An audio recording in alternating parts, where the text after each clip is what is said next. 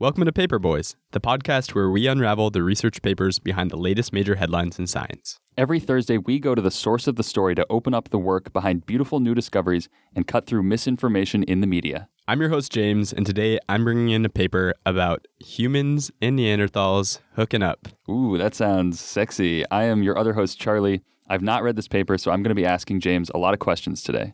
We're both PhD students who read lots of papers for our own research. So, this podcast is our way of sharing our love for science with anyone who wants to learn about the discoveries that affect us all. We are the Paper Boys.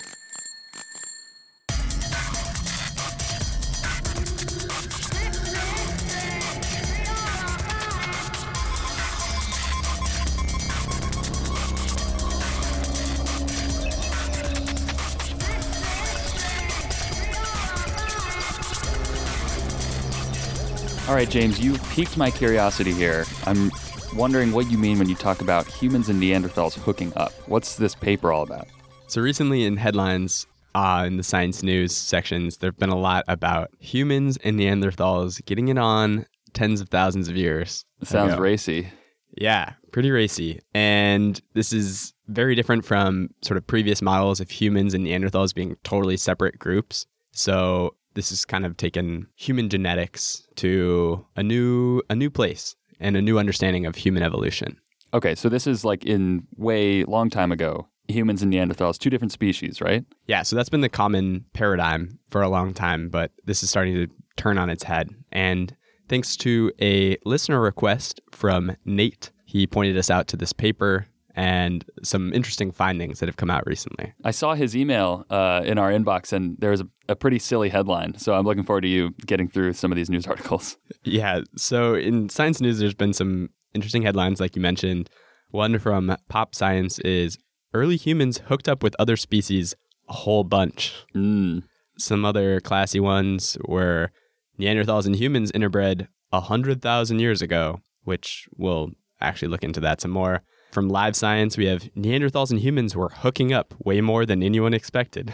Okay. And uh, there are a lot more headlines kind of in that similar vein. I mean, I would have clicked on every single one of these articles. It sounds so cool. Yeah, you're like, did they have Tinder back then? How are they doing it? I know. Yeah, you know, sex sells, and especially when you're talking about human Neanderthals getting it on. yeah. So, as a dutiful paper boy, I decided to look into this article that Nate so generously pointed out to us. And it turns out the findings are actually really interesting. So, it seemed like a great fit for the podcast. And I'm really excited to bring it in today. Cool. So, what is the actual paper? Where was it published? Who wrote it? So, the primary paper from that headline, at least, was multiple episodes of interbreeding between Neanderthal and modern humans. And this was published in Nature, Ecology, and Evolution. Okay, multiple episodes. So, are they going to be talking about specific instances that they've found where populations came together? This is more a general perspective on when did humans and Neanderthals interact? And if we look at genetic data that we have available to us today, can we make any inferences of whether like humans and Neanderthals uh, intermixed at one point and then spread out from each other? Or was this sort of a more ongoing intermittent relationship between humans and Neanderthals before Neanderthals fully disappeared? Okay, so pardon me if I get some jargon wrong here, but does that mean that they're studying modern human genomes in order to get these conclusions? Yes. So they're using genetic data provided by the 1000 Genome Project. Okay. This was uh, like a 10 year project, I think. I don't know the exact details on it, but essentially they have a thousand human genomes that they've pretty much fully characterized from people all over the world. So it acts as a good data source for actually analyzing this. Okay, like it's representative of the world population, all the different genomes that you might find. Yeah, people from all different parts of the world. Okay. So it's really interesting for studying the evolution of humans and also their migrations to different parts of the world. Okay, so one of those headlines said that this happened 100,000 years ago. Was that accurate? I'm just trying to get a sense of when and where, give some context to all this hooking up. On an order of magnitude, it's correct. This is very rough, so anthropologists would probably be upset at this. But roughly, anatomically, modern humans left Africa around 75,000 years ago, and the full migrations of like modern humans into Europe and Asia occurred between 47 and 55,000 years ago. really? I didn't realize it was that recent. Yeah, yeah. It's I mean, I know that's a long time ago, but to me, I always thought of this as hundreds of thousands of years kind of thing. No, so the hundreds of thousands of years ago timescale is more our distant ancestors. So species like Homo erectus and Homo heidelbergensis, if I said that right. Okay. I've totally heard of that one. But no. so if you look at the, there's plenty of graphics of descendant trees for Homo sapiens. Okay. And so essentially from Homo heidelbergensis, it's kind of like our most distant common ancestor, that spun off Homo sapiens, Neanderthals, this other group of people called Denisovans. Denisovans. Okay. I, We'll just pick one pronunciation. If it's wrong, who cares? Everyone will know what we're talking about. yeah, there's plenty of right ways to wrongly pronounce Latin. Yes, Right. as our as our good friend Dan Carlin likes to say. exactly. So uh, there are basically three main branches. There are a few other kind of scattering branches, but yeah, 500,000 years ago, we started to split off.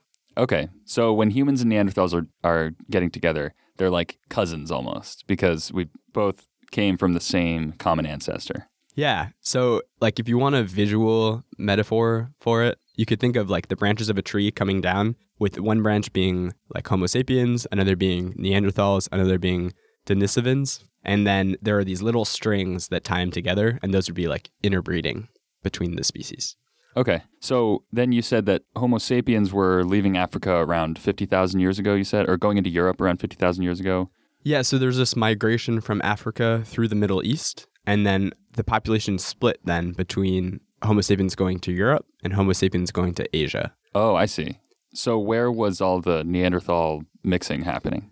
So there's a school of thought that there was initially just one mixing period that would be like just one of these episodes in the Middle East. We intermixed with Neanderthals and then split off. And the reason that they know that we intermixed is because modern day humans, if you have European or Asian ancestry, you have about 2% genetic data that matches with Neanderthals. Oh yeah, I've been since it was just Christmas, and everyone's been talking about their 23andMe DNA results that everyone seems to have gotten this year. Yeah. Everyone keeps telling me, "Oh, it turns out I have 2.1% Neanderthal DNA." It's like, and I've just been, I only recently found out that this was a thing. Oh yeah, yeah, it's pretty common, I guess. Okay. Um, this is different if you have like full African origins in your ancestry. You would not have that Neanderthal percentage. Really? Okay, Mhm. so this was only happening in Eurasia. Yes. Okay. Yep. You like Um, my you like my good little geographic term there. Yeah. Do you pull that straight from Risk? yeah. So we had some clues that humans and Neanderthals had intermixed at some point, but there's this interesting observation from the genetic data, specifically from the Thousand Genome Project, that people from East Asia actually have a slightly higher percentage of Neanderthal DNA than people from Europe. Really? How much higher? So it's 20% higher. So if you look at overall genetic material, maybe if you have European origins, you'd have 2%, and someone from East Asia might have 2.4% that matches with a Neanderthal. Okay. All right. So East Asia, they were getting a little more, a little more hooking up going on. A little more frisky. Maybe they just had more time. okay. It's a little bit longer journey, maybe. Okay. Maybe the Neanderthals were just nicer over there. Yeah. Better food. You know, you invite someone over. Good relationships. Yeah. Maybe they invented mead. Ooh. Who knows? Ooh, okay. I like where you're going with that. But so from this evidence, people were wondering what sort of mechanisms could give rise to this difference in Neanderthal ancestry between these two populations. Okay. So the paper is trying to get at those mechanisms. Exactly. Okay. Yep. So how did they actually do this study then? So they formulated a few different hypotheses that could explain this discrepancy in Neanderthal ancestry. One was that it's possible you could get this single episode mixture, so humans and Neanderthals in the Middle East, and then they split off. And then for some reason, the population in Europe lost it through dilution. Maybe it was like disadvantageous to mate with Neanderthals. So populations in Europe mated with them less over a period of tens of thousand years, and that diluted the uh, Neanderthal genetics. Okay. Another possible hypothesis is that this mixing, they call it admixture, which just means mixing, Okay. uh, happened multiple times. So there was what they call a first pulse, basically a first intermixing of Neanderthals and Homo sapiens in the Middle East. And then this was sup- supplemented by additional pulses. Okay. I just think it's funny, like the euphemisms in Yeah, science yeah. and what it actually means. But I promise we're mature scientists. we promise. yeah, it's, sometimes it's funny. Okay, so the two hypotheses are Europeans just stopped admixing with Neanderthals over time. And then another hypothesis is that it was roughly the same amount of admixture, but there were multiple instances of it in East Asia, causing a higher percentage to show up today. Yeah, yeah. And so when I was doing your research on this, it seems like there are different populations of Neanderthals that have been identified. The genetic content is pretty similar amongst them. Like there's less genetic variety, Oh, But- okay. but there were populations in like the Iberian Peninsula in Spain. There was a group in Croatia, and then there's a group in sort of in southern Siberia. Okay. Do they how do they know about these populations? Just fossils and stuff?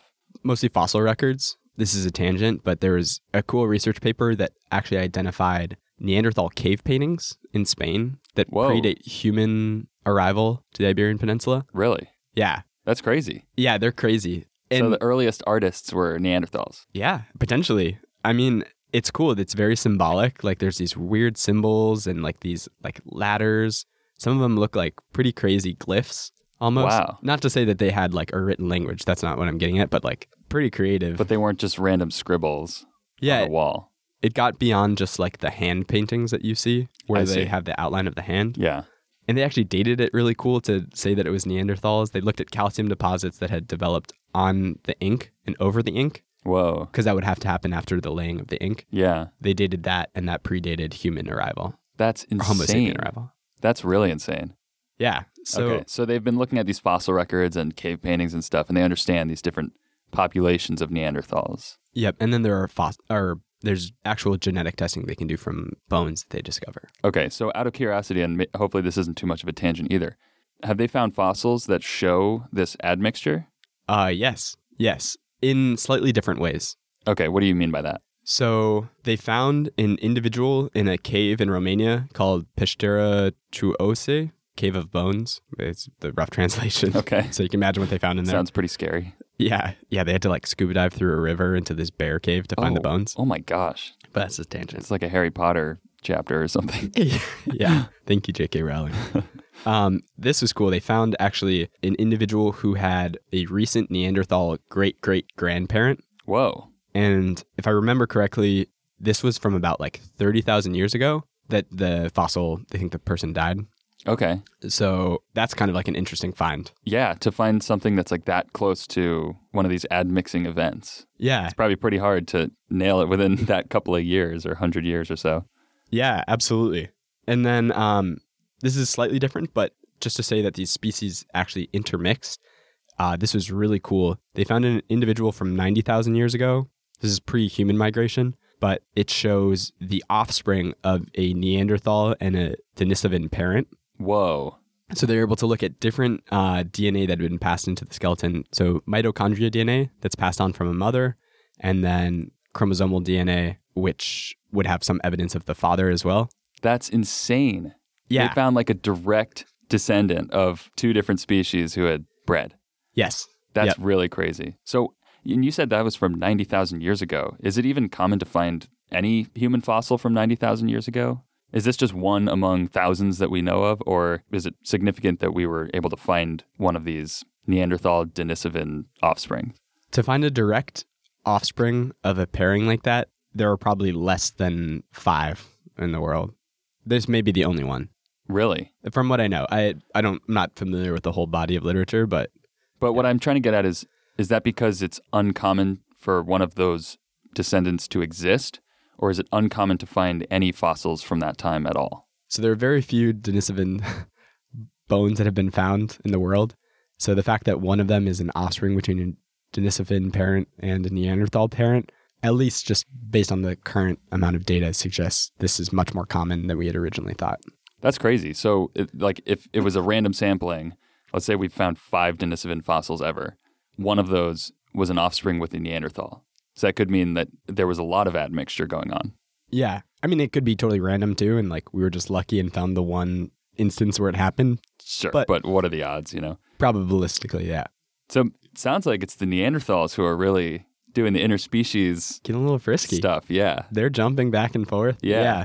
they saw the humans and were like, "All right, Yeah. Yeah. I'm getting tired of these Denisovans." it does bring up a lot of questions of like why were they intermixing and how were they intermixing a professor at the University of Washington, Dr. Kelley Harris, suggests in a funny way that these interbreeding episodes was kind of a way of genetically topping off their genomes for a bit of extra genetic variation. Huh. What we're still not sure though is like, were these consensual relationships or were these, this could have been like different tribes like pillaging and raping other tribes where you Oh, have wow. no idea Yeah. culturally like how this happened. Yeah. So maybe we should stop joking about it. Sounds kind of messed up now. yeah. I mean, it could have been, it could have been friendly. Who Yeah. knows? um, well, tha- okay, so that's crazy. So I realize that I've kind of thrown you onto a tangent, but uh, back to the original paper we've been talking about. So are, have they been looking at these fossil records, or are they doing other things to look at these pulses and different admixing events? Yeah, so that's a great question. They were looking at purely genetic data from the Thousand Genome Project. And really, what they're trying to do is just give some credence to multiple episodes happening and to do a comparison of whether it's more likely, based on the current genetic data, that there was dilution or whether there were just more frequent mixing episodes in East Asia and less frequent in Europe. Okay, So the way they went about this was they pulled the genetic data from the Thousand Genome Project and they did what is called fragment frequency spectrum um, analysis. And so basically, they're they're looking through different snippets of DNA where they know there are some Neanderthal traits. They're comparing them between individuals from East Asia and Europe, looking at the frequency of occurrence, and then they use statistical probabilistic models and then a neural network to essentially evaluate five different migrations that could have occurred with intermixing. So there's this like one pulse migration where Homo sapiens and Neanderthals mate once, and then Homo sapiens spread off to Europe and Asia. okay. There's Are these are these five different scenarios ones that have been proposed before? Did these scientists come up with five scenarios to put into their neural net, or is it more a technique for them to establish like a scale of number of pulses, so that if let's say one pulse comes out with a good result from their neural net, then they know that that's the most likely explanation. If the three pulse input ends up with the best fit, then they know that that's the most likely explanation. Yeah, so it's more the latter. These ideas have been hypothesized about in different literature and different sources, but they kind of came up with five distinct, pretty generic models. As a way of sort of just controlling the input of number of pulses, then. Yeah, the number of pulses, and then they also added a factor for dilution as well, Oh, okay. so that they could compare and see which, based on the data that we currently have, uh, which would be the most likely. So it's this posterior probabilistic analysis, as they call it. okay, I see.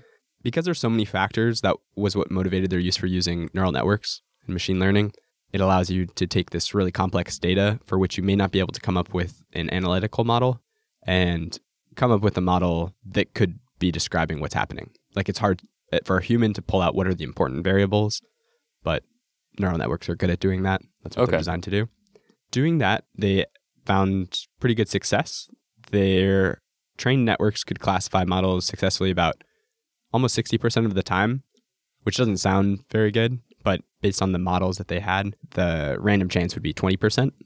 Yeah, I mean, it sounds good to me when you're talking about trying to propagate back so far. It just sounds like a very complicated study. So getting it right 60% of the time, that's a passing grade.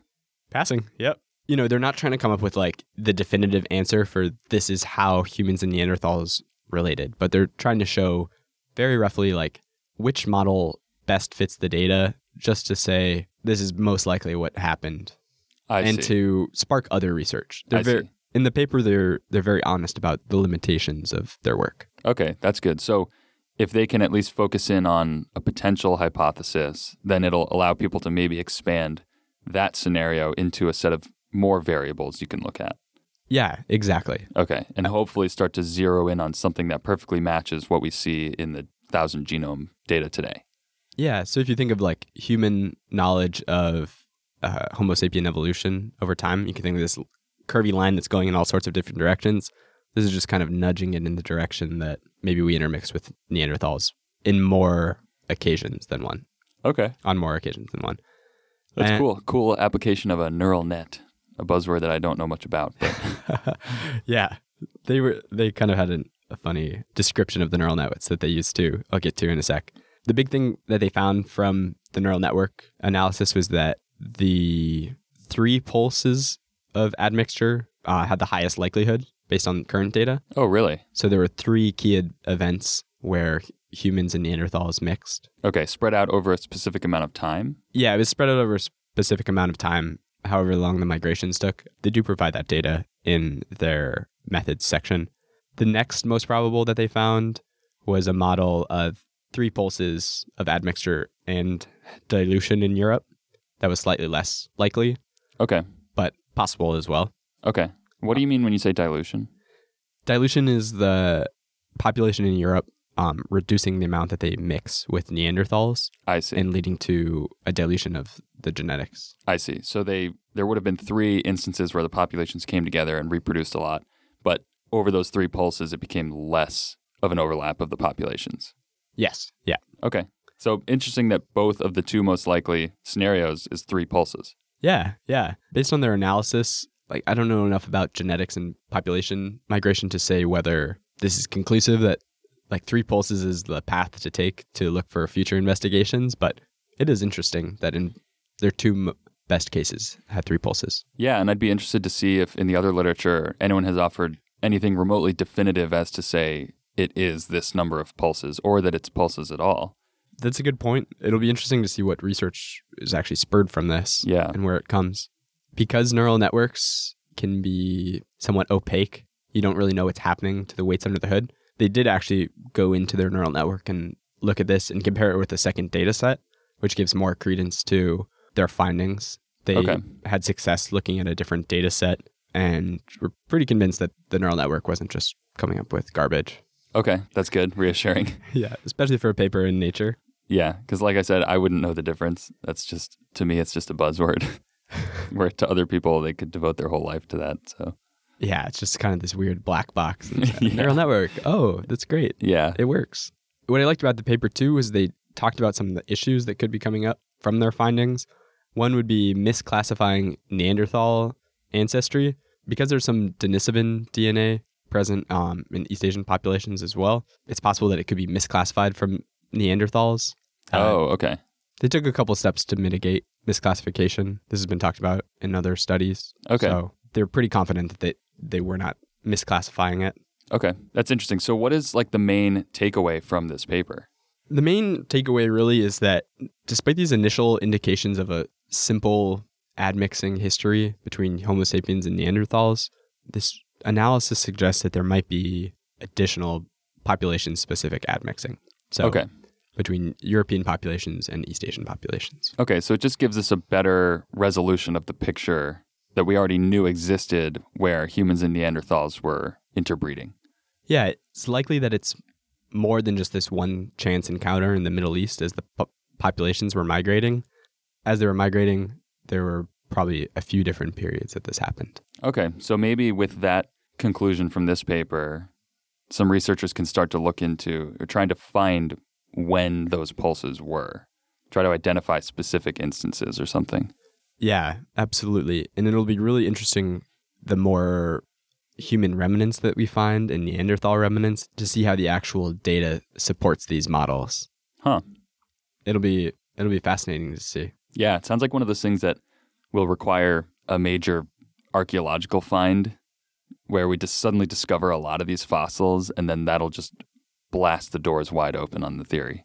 Yeah, some different authors had suggested like maybe in Central Asia, so like in Kazakhstan and some of those countries, there may be an interesting link that we haven't discovered yet. Oh, That could okay. Like a lay some insight geographic link between these, these two differences. Mm-hmm. Huh. Yeah. Well, hopefully something like that will turn up. Yeah, it, it's fascinating. It's just, you know, it's really crazy to think of human existence uh, 60,000 years ago and these different populations intermixing and interacting. Like, it's fascinating on so many different levels, like genetics, sociology, evolution, uh, Yeah. everything. Yeah, that's amazing. So I'm curious with a paper that's as I don't want to say speculative, but that talks about something that's so distant in the past and that's such it's not a very sure thing at all. I'm curious how news articles were able to digest this and report on it.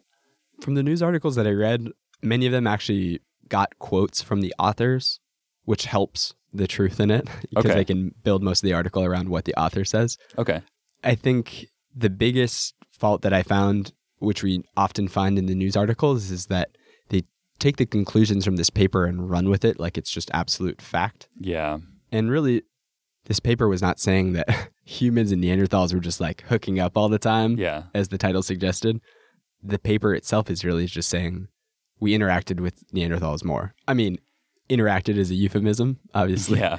but it, But I mean, if you're going to be interbreeding, then you have all kinds of cultural interlinking, I'm sure. well, potentially, Yeah. But it, but it could have been. I mean, it could have been pretty violent. Like we don't we don't really know what this interaction was like. Yeah. And really, all this paper is saying is like, yeah, we probably interacted more with Neanderthals than we originally thought. Yeah. And what I picked up from the headlines, like the first one that I saw when Nate sent it to us in our email was humans and Neanderthals hooked up a whole bunch. And the subtitle was something like, this was more common than we than we thought. So let's get used to it. But that makes it sound like it was common in the day-to-day lives of ancient humans and ancient Neanderthals. Whereas this paper is really saying it was common, quote unquote, in the sense that it didn't happen between just one set of populations. It may have happened three times over the course of 50,000 years or Yeah. 20,000, whatever the number of thousands of years it was. And who knows if there were like certain human populations that like just passed by and didn't interact. Like who knows what daily life was like? Right. So- These are it's a very sparse data set. right. For the grand majority of these ancient humans, as far as this paper is concerned, they did not breed with Neanderthals. Most likely. there were probably just a couple of civilizations or large populations of them that over the course of a couple hundred years had a common interaction. yeah. At least that's my takeaway from it. It Hmm. could be flawed. Well, that's interesting. I'm sure that part of why it got all the coverage in the news was those kinds of sexed up headlines. And you know, I don't I don't fault them for that. It's it's interesting to get to read about this science for any reason. So, Yeah, absolutely. I mean, it's like it's an effective way of spread spreading new scientific findings. So, as scientists, I think we can always appreciate people taking interest in what's happening. Yeah. Well, thank you for bringing in that paper. I'm I'm glad you did. I learned a ton and gives me a little more perspective on my great great great great great great however Great, many great, however many greats I have to say grandparents Absolutely. Yeah. probably were getting it on with Neanderthals. So yeah.